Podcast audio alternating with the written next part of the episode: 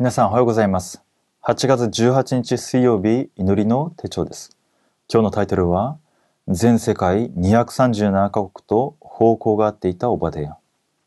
聖書の箇所は第一列王記18章1節から13節です。その中でも4節をお読みいたします。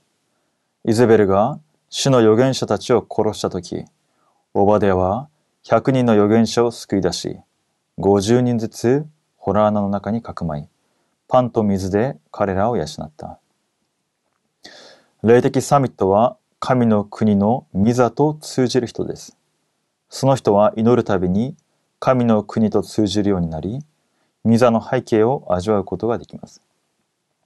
オバデヤは霊的サミットでした。そして神様が願われる方向を知っていました。果たして何でしょうか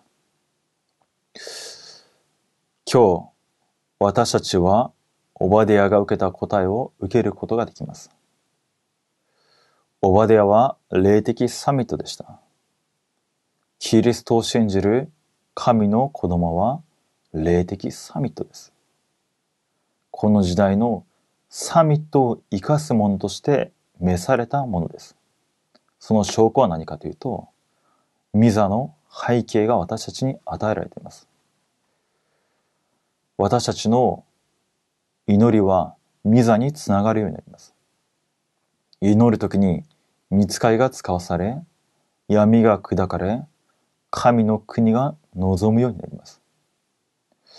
自分自身の実力、能力関係なく、ミザの力を私たちは受けるものとされており、精霊の満たしを受けることができるものとされており、世界地の果てにまで商人となると約束されたものです。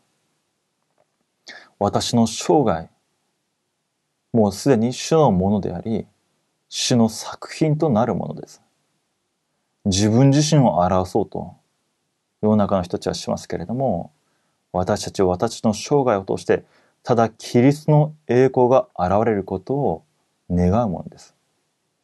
ですので、自分の全財産、自分の時間、すべてを主のために用いることができるわけです。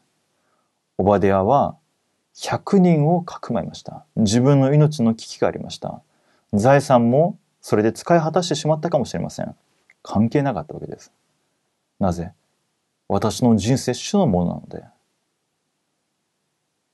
キリストが私のために命も投げ出してくださったので、それによって生かされているものなので、献身しているという意識さえなかったかもしれません。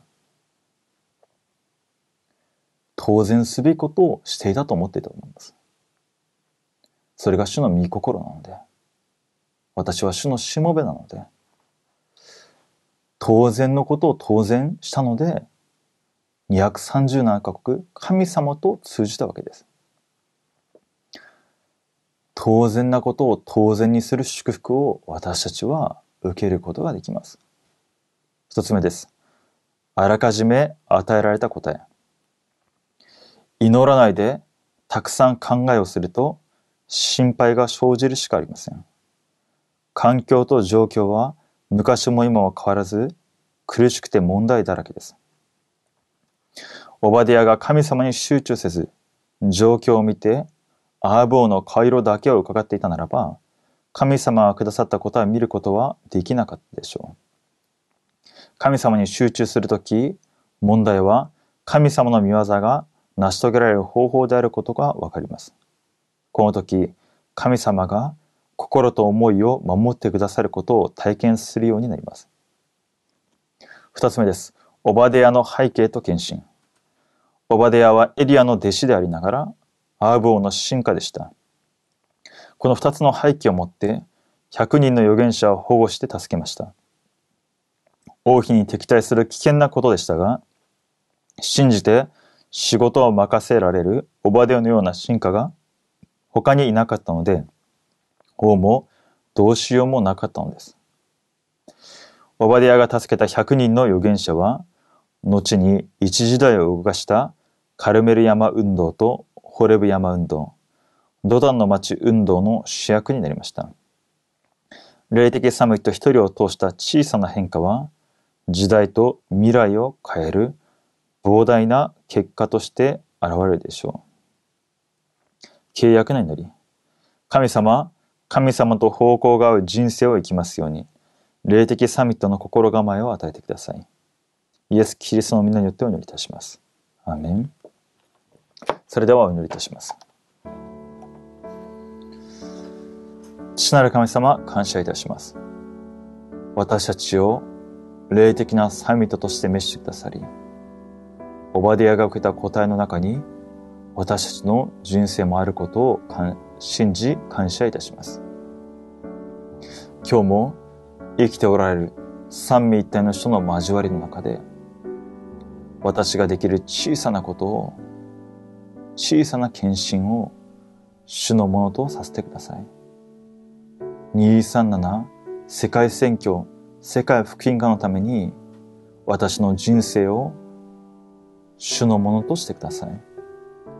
感謝し、主イエスキリストの皆によってお祈りいたします。アーメン。